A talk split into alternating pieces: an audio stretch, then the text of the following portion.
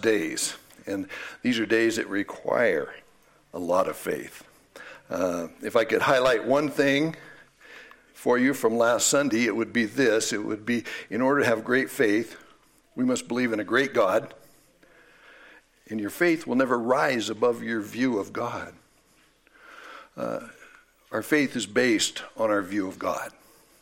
If He's big enough to handle things and handle them wisely and sovereignly, and we can trust that, then we can exercise great faith in Him, not ourselves. And it was Hudson Taylor who said, not uh, a great faith we need, but a faith in a great God. And Hudson Taylor was one who founded China Inland Mission, one of the first missionaries to China, did some amazing things. And he, he did a lot based on faith. We began to look at last Sunday Hebrews 11 1. And that says, Now faith is the substance of things hoped for, the evidence of things not seen. The evidence, it's the substance of things hoped for and the evidence of things not seen. And we, we began to look at that. That verse gives us a definition of faith, the biblical definition in a concise little sentence, not complete, but pretty good. And uh, we just saw that faith is something that has both assurance and an outward evidence working in our lives. The substance, we looked at that last week, it's the assurance of things hoped for. The things you hope for are so real that you hang on to every aspect of your life. You take every aspect of your life and you hang it on that, on your hope of things that you know are true. We talked some about the Old Testament people who lived their entire lives based on future promises. Their hope had substance, they had assurance that the things that they were told and believed in were going to happen. Do you believe that? Do you believe the Word of God when it, it says things and it says things are going to happen? It says Jesus is coming back like we just celebrated in the Lord's Supper. Do you really believe that? Is it, is it settled confidence in your life?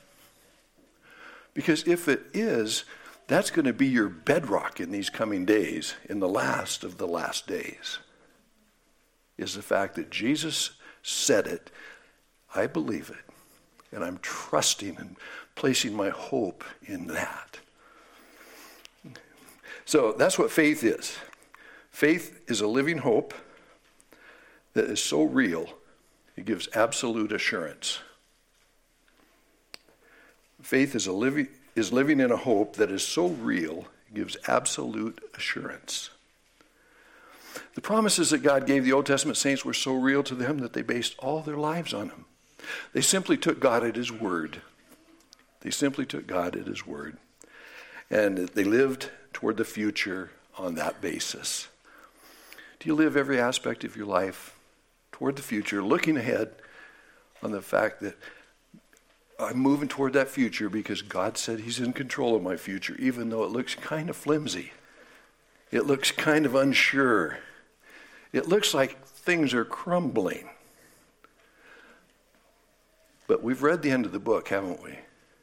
And we know that Jesus wins. And we can rest on that. The Old Testament people were people of faith. They gave that faith gave their present assurance and substance to what the future was in their lives. And they didn't have the indwelling Holy Spirit like we do. They didn't have the complete Word of God like we do. We are better off than the Old Testament saints. So, when the writer of the Hebrews talks about assurance or confidence, it refers to an unshaken foundational confidence. Circumstances can't shake it, opinions can't shake it, opposition to us can't shake it, unfulfilled expectations can't shake it you know, unfulfilled expectations are hard on your faith. You think something should happen, it doesn't happen the way you think it should. Well, what's wrong? Did I misread God? No. No, you didn't at all. If God's in control, you might think something's going to happen. And we're going to talk about that unfulfilled expectations here in just a little bit. Time doesn't shake your assurance, not even fear can shake your assurance in the Word of God. The second phrase in that verse is in the part of the definition is the evidence or the conviction of things not seen. The conviction of things not seen. It carries the same truth a little bit further because the word conviction implies a response. You have assurance, you've seen the evidence, you've got the assurance, and then conviction resp- it, it requires a response to that assurance that we have.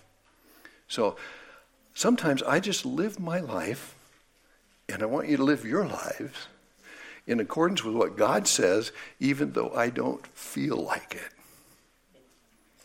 How many times you get up in the morning and say, I feel like living my whole day today without giving in to the flesh, being enticed by the world?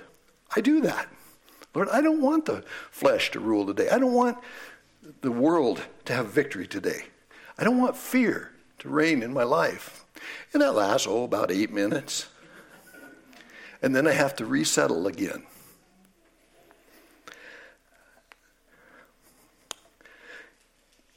A conviction is something that we live. And if you don't live what you say you believe, your belief is just a preference, it's not a conviction. It's a preference, not a conviction. So the person of faith lives his belief, not just voices it. I'd rather see a sermon than hear one any day. I, would rather learn about God by observing you more than what you say. You know, I, I want, I, I want my life to reflect Jesus. And I think that's what it is. The person of faith lives out his belief or her belief, and it's evident to those around them. Words, words, sometimes are smoke. Sometimes they're just a smokescreen. I like the quiet, confident one that is my friend that walks with God, does not blow a bunch of smoke, and when he what, what he says has already been affirmed by the way he lives. For the person of faith, his life is committed to what his mind and his spirit are convinced is true. He's committed to what his mind and his spirit are convinced is true. Now, I want to look at three different people this morning, uh, some examples in the Bible of people who had that kind of faith people who had great faith. The first one, I'd like for us to look at great faith demonstrated in the life of Noah. Isn't the story of Noah incredible? Every time I read it, I've probably, I don't know how many hundreds of times I've read the story of Noah, and it's still like you're just reading it the first time because it, could this be real? Could, could this guy have done this? It says, in Hebrews 11 7, if you wanted to turn to Hebrews 11, and in verse 7, uh, it says, Noah truly believed God. Let's, in Hebrews 11 7, it says, By faith, Noah, when warned about the things not yet seen, in holy fear, built an ark to save his family. By his faith, he condemned the world, and he became heir of the righteousness that is in keeping with faith. Now, Noah believed God. Otherwise, how could he ever have embarked on such a stupendous, demanding, humanly ridiculous task like God gave him to do? But Noah believed God and he acted on his instructions. Build an ark? Okay.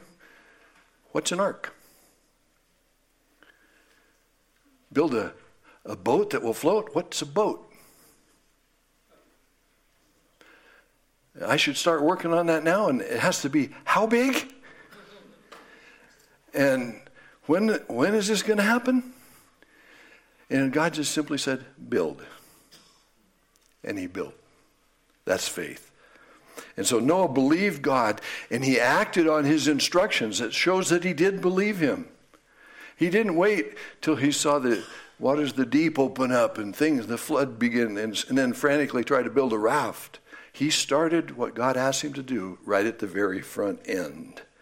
And his outward building of that ark bore out his inward belief that the flood was coming and that God's plan was correct for constructing a boat that would float with all of those animals on it. Noah believed God that the ark he told him to build was sufficient to save him. We believe Christ's death and his burial and his resurrection is sufficient to save us. So that kind of puts us in the same boat with Noah, doesn't it? Being saved by the Savior. That's what Noah was doing. He's being saved by the ark, by the Savior, by the instructions he was given. So, we believe that Christ's death and burial and resurrection is sufficient to save us. So, can we live in obedience and confidence and hope that our salvation is secure, our lives are being guided, and Christ is being honored in the way we live?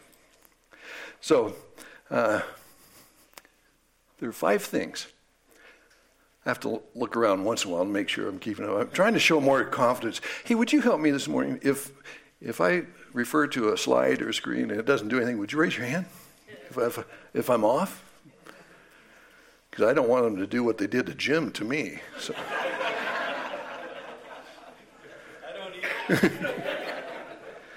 so there are five things that we learn from Noah's faith that we can apply to the last days, I think, from Hebrews 11:7 that we just read. And it, it rem- Noah's response to building the ark reminds me a lot of what Joshua said in Joshua 24:15, where he says, "But if serving the Lord seems undesirable to you, then choose for yourselves this day whom you will serve." Uh, when confronted with choosing sides, Noah what did he do? He chose God. He sided with God. He sided with God. And that was the thing that Joshua put before the people. Did I miss that for you? Okay. Okay, sided. You got the sided with God. Don't want you missided. Okay. You got this is going to be good. You're going to be like my monitor out here. I'll be able to Anyway, so Joshua made this proclamation to the people. He says, You choose who you're serving today. But what was Joshua's response? But as for me and my household, we'll serve the Lord. That reminds me so much of Noah because there, there are eight people in all who were saved on the ark, and all the other people were, were outside of that. And they chose a different way. As a matter of fact, they, we'll look at it in a minute. But Noah, he sided with God. He accepted what God said because God had said it. We're at a point in our nation right now where uh, we just can't slip in under the radar. I think as Christians, we're going to have many opportunities, many, many opportunities to identify with God, to take sides with God. And and it's going to be sometimes hard because we'll be ridiculed, we'll be made fun of. Things will happen that we don't want to happen. But in these days, we're going to have that opportunity to side with God. And it might seem that the numbers are like eight to a million or one to 300. But if we're on God's side, it's okay as Noah's life bears out. He said, Great faith, you see, great faith gives God his proper place in our lives. He is our final authority, He's the one we serve. Noah obeyed God when everyone else thought he was crazy as a loon. Great faith endures the ridicule of others. It endures the ridicule of others. He was mocked, he was laughed at, he was the butt of all the community jokes. Yet he stayed true to God. What are you going to do in the days when most of the community mocks you because you believe in Jesus? You can stay true. You're going to walk with him. You can trust him because he's given us the instructions and we know how it ends and we don't have to fear. He's a good God. He's a powerful God.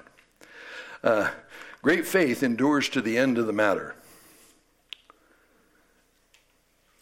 Great faith endures to the end of the matter. Verse 7 says, By faith he condemned the world. How did Noah condemn the world? By completing the task that God gave him to do. That's how he condemned the world. For 120 years, he preached in faith. He hoped in faith. He built in faith. Despite the ridicule of man or the endless nature of the task, he stayed with it, unwavering. That was Noah.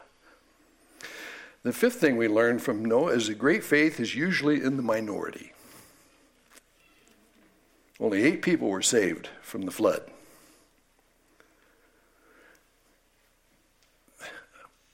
Our American politics are kind of against us, really. Uh, and the reason I say that is because we're so we're so attuned to deciding things by the majority. And what happens when we're not the majority? What happens when we're the minority like Noah? Do we stay the course? Do we try to rally the troops so we have more on our side? Well, partially you should. You should evangelize wherever, whenever you can. You should tell people about Jesus, and He's their only hope. But if it doesn't happen, if we are not the majority, our faith should not waver. We should condemn the world by staying the course, by believing in Christ.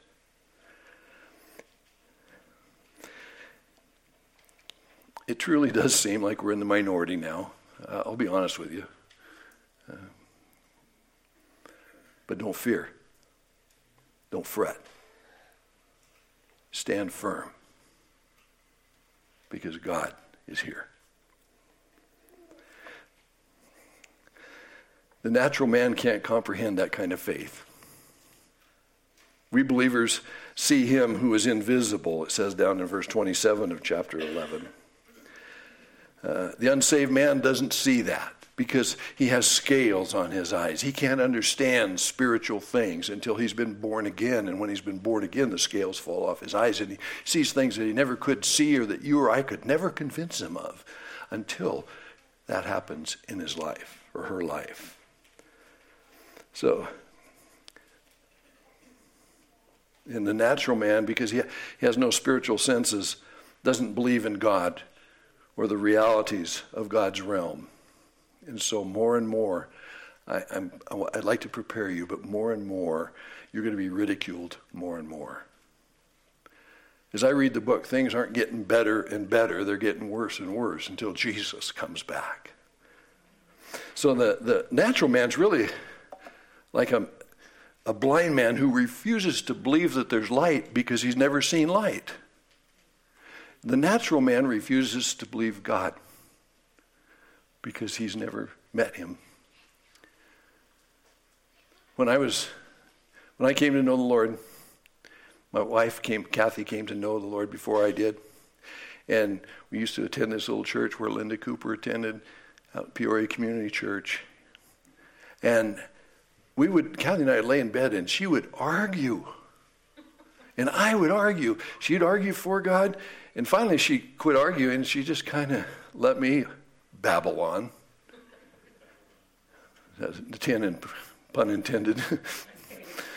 uh, the, but I would, I would argue against the existence of God. Why? Because even in my lost state, I understood that if I admitted there was a God in heaven, and I didn't serve him or submit to him, I was a bigger fool than anybody else. And so I argued and argued and I argued and I lost. On December 25th, 1974, it was Christmas morning, I got down on my knees in front of her couch and I prayed and asked Jesus to forgive my arrogance, to forgive my sin, Thanked him for dying on the cross in my place. Thanked him for paying the penalty for me. Thanking him for loving me when I was so unlovable. I think I probably still am, but, you know. Okay. Great faith in the life of Noah. Can you see some areas in Noah's life that could apply to us in these days? A second example that I really like is uh, if you turn to Matthew 15, there's great faith demonstrated in the life of the Canaanite woman in Matthew 15.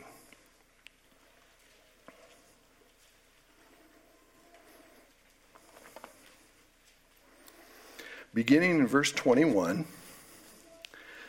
this is such a sweet story. Let's read it together. I don't know what translation you're using, but I'm always using my favorite translation, and that's the one I read the most. You know, there's a lot of different translations, and the one you read, read it. I've seen people argue over translations and they don't even read the one they're arguing over, and you think, what is wrong for you? Verse 21 Leaving that place, Jesus withdrew to the region of Tyre and Sidon. A Canaanite woman from that vicinity came to him, crying out, Lord, son of David, have mercy on me. My daughter is demon possessed and suffering terribly. Jesus did not answer a word. So his disciples came to him and urged him, Send her away, for she keeps crying out after us. And he answered, That would be Jesus, I was sent only to the lost sheep of Israel. And the woman came and knelt before him. Lord, help me, she said. He replied, It's not right to take the children's bread and toss it to the dogs. Yes, it is, Lord, she said. Even the dogs eat the crumbs that fall from their master's table. And then Jesus said to her, Woman, you have great faith. Your request is granted. And her daughter was healed at that moment. In her life, I see that in order to have great faith, we must be content with little morsels from God.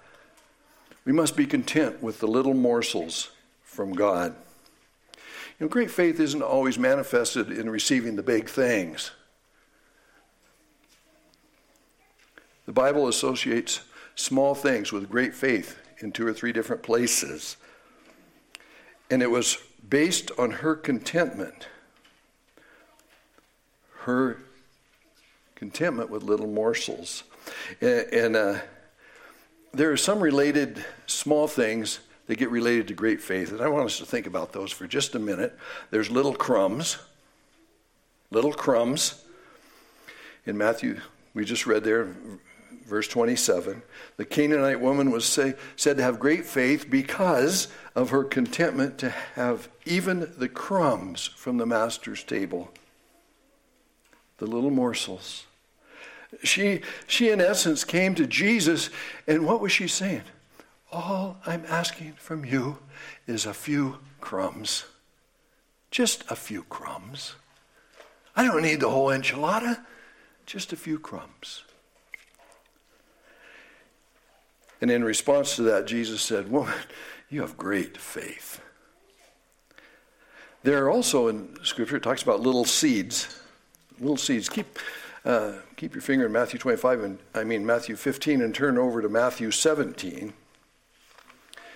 When you run out of five fingers, that's when we'll quit looking up things.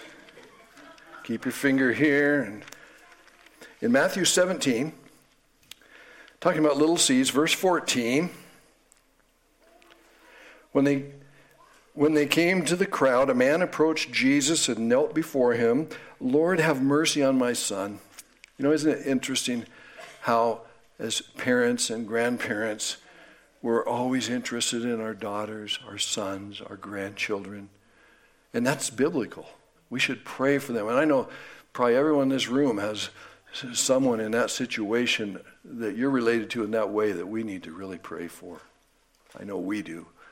And um, it's, a, it's a hard thing. But so he came and said, Have mercy on my son. He has seizures and is suffering greatly. He often falls into the fire or into the water. I brought him to your disciples, but they could not heal him.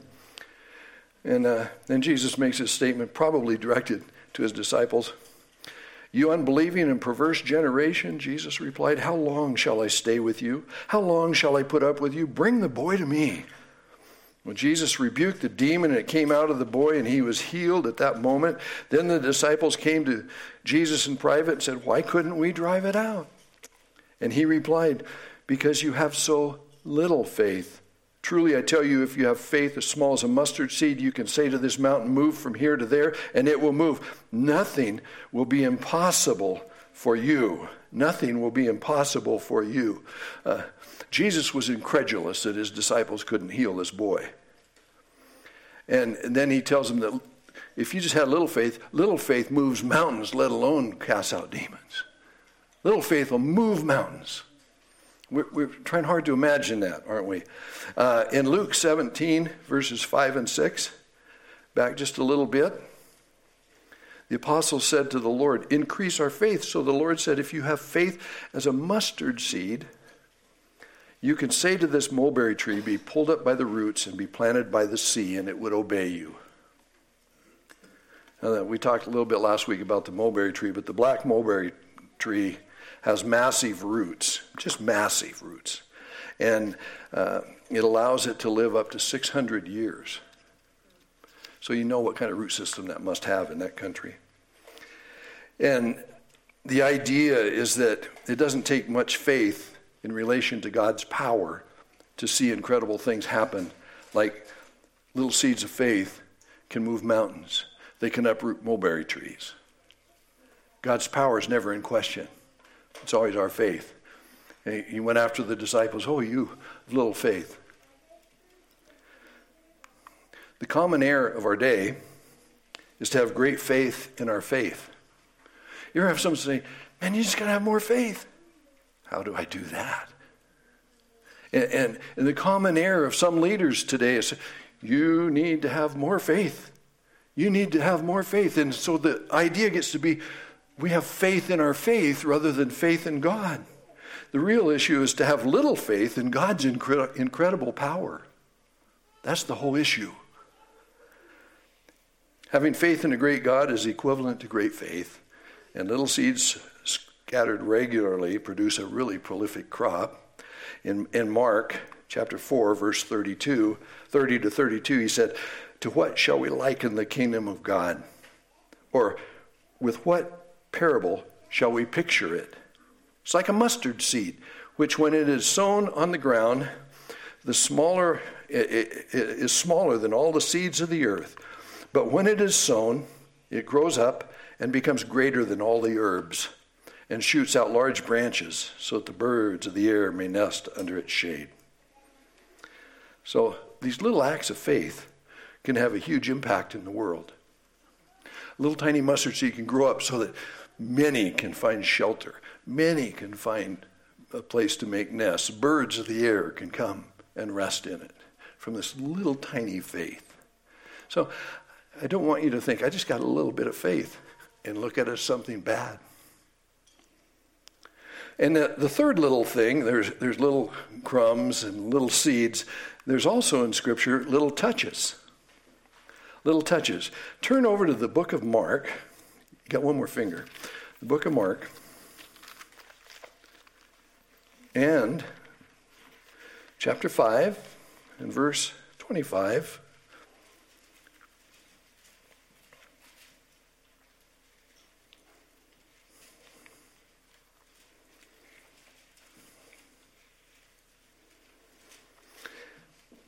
A woman there was a large crowd following jesus. You know you can you've seen it in the movies. You kind of envision how chaotic and hectic it is. Crowds bustling around and everything going on. And it, gives me claws to watch it. It really does. I, i'm not a crowd sort of person but my jesus was. It says when he saw the multitudes when he saw the crowds he had compassion. But anyway, in verse 25 it says, And a woman was there who had been subject to bleeding for 12 years. She had suffered a great deal under the care of many doctors and had spent all she had, yet instead of getting better, she grew worse. When she heard about Jesus, she came up behind him in the crowd and touched his cloak, because she thought, if I just touch his clothes, I'll be healed. Immediately her bleeding stopped, and she felt in her body that she was freed from her suffering. And at once Jesus realized that power had gone out from him. He turned around the crowd and he asked, Who touched my clothes? And the response from the disciples says, You see the people crowding against you, and yet you can ask, Who touched me? Verse 32 But Jesus kept looking around to see who had done it, and then the woman, knowing what had happened to her, came and fell at his feet, and trembling with fear, told him the whole truth, like he didn't know it already. He said to her, Daughter, your faith has healed you. Go in peace. Be freed from your suffering. It was the little touch of Jesus' garment that demonstrated her great faith. In verse 28, she says, she just, if I could just touch his garment. That was a faith filled thought. And it was something that set a precedent throughout the rest of Jesus' ministry. It, before she ever touched his garment, she said, If I can touch his garment, I'll be healed. And in fact, it, those after this, almost everyone who wanted to be healed came to the point where they said, All we want to do is just touch his garment. And they were healed. It, uh, it became a very common way for those in need of healing to express their desire of Jesus, that he would heal them in Matthew uh, 14 34. When they'd crossed over, they landed at Gennesaret. And when the men of that place recognized Jesus, they sent word to all the surrounding country. People brought all their sick to him and begged him to let the sick, what? Just touch the edge of his cloak. And all who touched it were healed. You ever wonder what your little touch of faith might set in motion to others around you. This woman's touch of faith became talked about, and the sick came and just wanted to touch his garment. How amazing is that? You see, it's the little touches we have of the Savior and from the Savior that cause us to walk in faith. But I need to let you know that these little touches these times we reach out to have contact with Jesus can't just be casual, incidental contact. Oh, sorry, Jesus brushed against you. Uh, if we hope to have great faith, they must be intentional touches. That Greek word in, uh, in Mark 5 there in verse 30 for the word for touch, it refers to the, an intentional, faith filled contact by this woman not just the brush of a garment as they pass by him in a crowd. As I try to put that in context in my own life, sometimes I, maybe you do this too. Oh, Jesus, I just want to be close to you. Okay, but why do you want to be close to me? Well, I got a lot going on in my life, and I just want to feel like you're right here. And maybe if you're close to me, when things come up, I could reach out. But I think Jesus says, Look, I want you to be close to me, but have an idea of what you want while you're close to me. Don't just be pie in the sky by and by. Oh, I love being near Jesus. I do. Please don't get me wrong but have some ideas of touching Him and reaching out to Him. And Lord, I want to be close enough to touch you because this is a major, major thing in my life. My daughter is sick. My grandson is going to heart surgery, open heart surgery, and it scares me to death. God, I, can you help that? Have something in mind and reach out and touch. Because Jesus loves to reward a faith that is content with the little crumbs and the little seeds and the little touches of his garment. It seems to me that the more content we are with the small things, the more open he is with his praise and reward. We may never know how much he uses our little private acts faith, of faith to benefit those around us or to benefit his kingdom. But great faith does what it can in the little things. I came across a great story taken from the book The Fall of the Fortresses uh, by Elmer, Elmer Bendiner, and, and he wrote uh, about the B 17s in World War II. Um, they were called flying fortresses. And in one particular story of this B 17, the Flying Fortress, it flew a bombing mission over Germany towards the end of World War II. The bomber took several direct hits from Nazi anti aircraft guns. Uh, a few actually hit the fuel tank.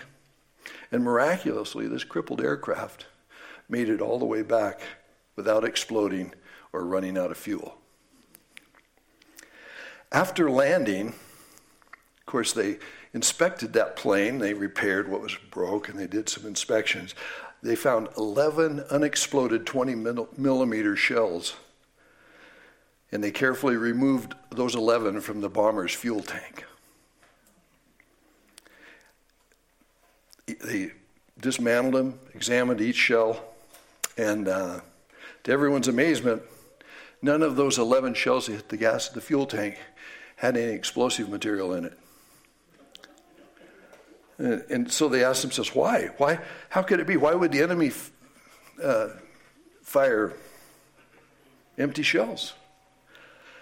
Well, the mystery was solved when they opened one of the 11 shells and they found a little note in it. And it, it was a, a note found inside, and it was written in Czech, Czechoslovakian at that point. And translated, it read, This is all we can do for now. And evidently, a member of the Czech underground worked in a Nazi musicians, munitions factory, and he had deliberately uh, omitted the explosives in at least 11 shells. And uh, not knowing whether his sabotage efforts would do any good or not, he slipped this note in one of the shells, hoping that maybe somebody would find him and know that somebody was working for them on the inside. And I'm quite sure that Czech underground guy died wondering if all the quiet work he'd done in that munitions factory had paid any dividends. But he pressed on. He kept doing it. Do you press on, keep doing the little things, even though no one acknowledges them? Well, that act at least saved one bomber crew so that they could go home to their families. And I think sometimes uh, we wonder at the acts of small faith that we do. I think sometimes we wonder if it's really worth it. Why do I do this? Why do I come over here in the church and clean toilets when nobody sees? Why do I do that? Why do I do this thing for my neighbor that they really don't know I do, but I do it all the time and they've never even said thank you? Why do I do that? What impact does that have? And uh, we might never know the full benefit of the things we're doing. But let me tell you, they will have an impact in somebody's life in some way. And we don't do it because we want to be patted on the back. We don't do it because we want, we want great glory. We do it because Jesus loves us and we want to show his love by doing the little things he asks us to do. That's great faith. Great faith. Great faith is persistent faith. In chapter 15, verse 23 says she keeps crying out after us. I'm not going to say she was an egg, but she was persistent. Sometimes I found over my years in pastoral ministry, I, I had the gift of nagging to get things done. But that's not the way God does things. This woman's faith was great because she persisted in asking and trusting when everything seemed against her. Certainly, her ethnic background was against her. She was a Gentile. Her gender was against her. She was a woman. Most Jewish rabbis paid little attention to a woman. And it seemed like the disciples were against her because they kept trying to push her away. And even Jesus' initial words might have led her to believe that he was against her. But rather than discourage her, all those obstacles just made her be more persistent in asking How many times have we given up when obstacles seem to mount against us? Persistence is a key to great faith. It, it seems as though many times in life, God waits for things to go from bad to worse. He appears to kind of let things slip over the edge so that you and I say, There's no way for this to ever work out now. But that's often the point when the omnip- omnipotent God, the God of the promises, intervenes. And in our, he intervenes in our helplessness and our hopelessness, and he says, Oh, really? Watch this. Watch this. So, many times, folks, when we get into emergencies and the situation seems totally helpless, I'm going to tell you a secret. It's a setup. God's going to act. It's a setup. He's doing things way beyond what you think He should do to make you know He's working. He is working so much of the time when we can't see Him working. Because in your biggest impossibility, in your biggest impossibility, God is making an opportunity to do something great if we don't grow weary, grow weary and, and give up.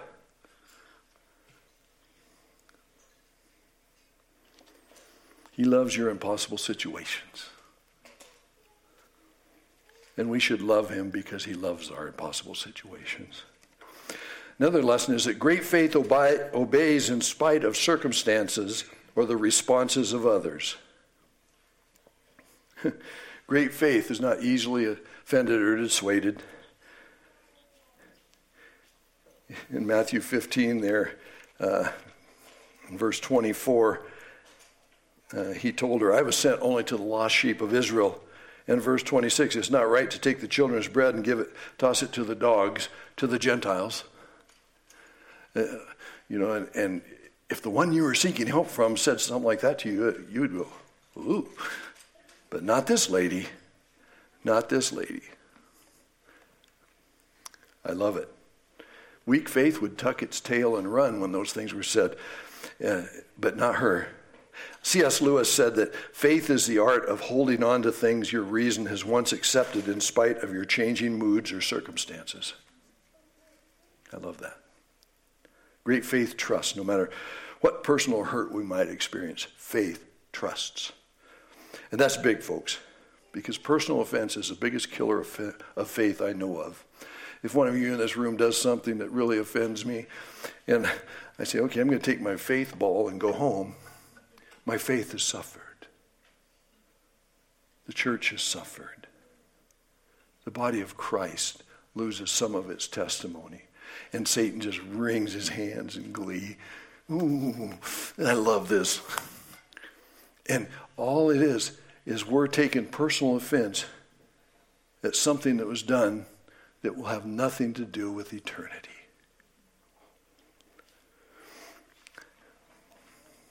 Taking up personal offenses is one of those fiery darts that the enemy shoots that will burn us up from the inside out. The next one great faith does not see the impossibilities that other people see when their circumstances seem overwhelming. It does not see the impossibilities that other people see when their circumstances seem overwhelming. Great faith has an optimistic spirit about it that's contagious. If you're around someone with great faith, it just kind of rubs off. Reminds me of a story I heard about a good old boy from the backwoods by the name of Jeb. The wolves were picking off the livestock of the local ranchers at an alarming rate in Jeb's area, and so the state offered a bounty of $5,000 for every wolf that was killed. So Jeb and his friend Ernie decided to go into the wolf hunting business. They, the first day they hunted wolves all day, didn't see anything, didn't see any sign. They just wore themselves out. And they made camp way up in the mountains near a beautiful little stream. About four o'clock in the morning, Jeb woke up to see their camp surrounded by 30 or 40 wolves. And in the light of that dying campfire, he could see the bloodlust in their eyes and, and, and the, the white of their exposed razor sharp teeth. And he could also see they were getting ready to attack. Hey, Ernie, he whispered, wake up. We're rich. That's optimism. And Jeb and Ernie enjoyed the fruits of their hunt. You see, great faith does not see the impossibilities that others see. It sees the opportunity that the impossibilities afford to the one who's willing to trust the author of faith completely. And so remember, folks, great faith doesn't see the impossibilities. So it is crucial that we don't allow personal offense to knock us off, because personal offense can knock us off of the possibilities in overwhelming circumstances. There's another issue, and I'm not going to do this just because we've got dinner here. I'm not going to go for another hour like Jim suggested. But another great illustration of great faith is in the life of the Roman centurion. And if you turn back to Matthew 8, I could, that's a whole message in this guy's life. But Matthew 8, verse 5, we'll read it so you have it, but I just want to draw one thing from his, one thing from his example here today. But it says in verse 5 when Jesus had entered Capernaum, the centurion came to him asking for help. Lord, he said, My servant lies at home paralyzed, suffering terribly. Again, on behalf of someone else. Jesus said to him, Shall I come and heal him?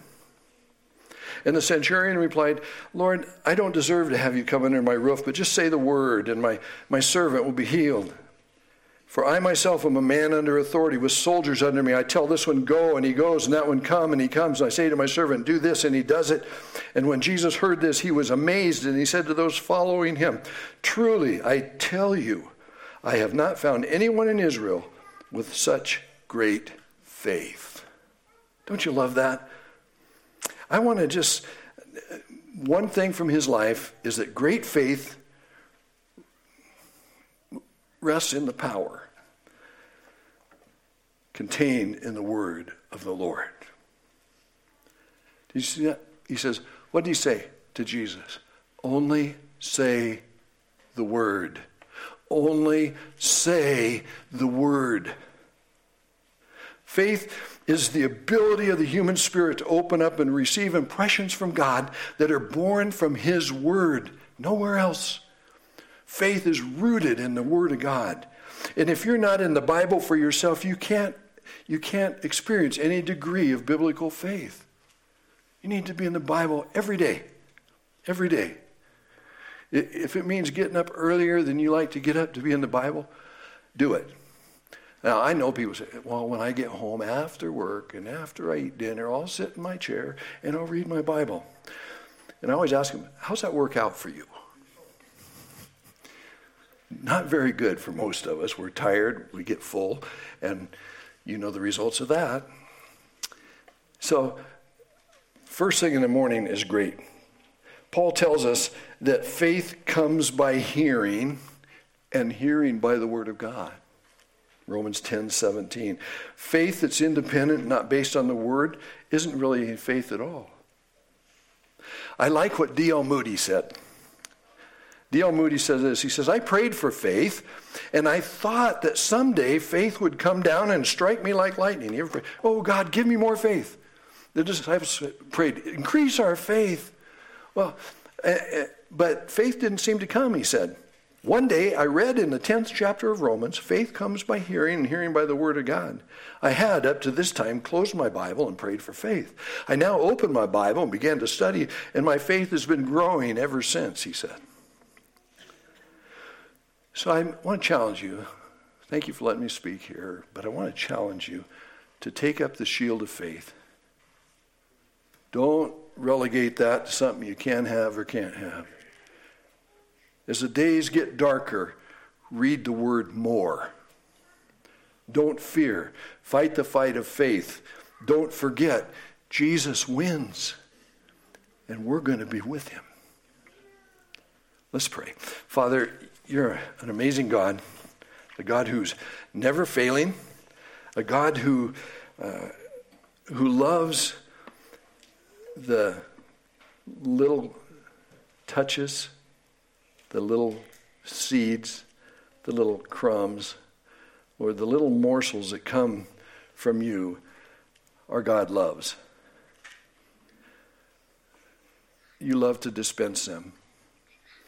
And the thing I see is, Lord, when you dispensed those, they turned into great faith. So please help these dear ones here, Lord. I don't know them. I don't know what they're facing. I don't know uh, what the big issues are in their life or what the little issues are, but I pray that you would reward them with great faith in whatever they're facing. And I'd ask it in Jesus' name. Amen.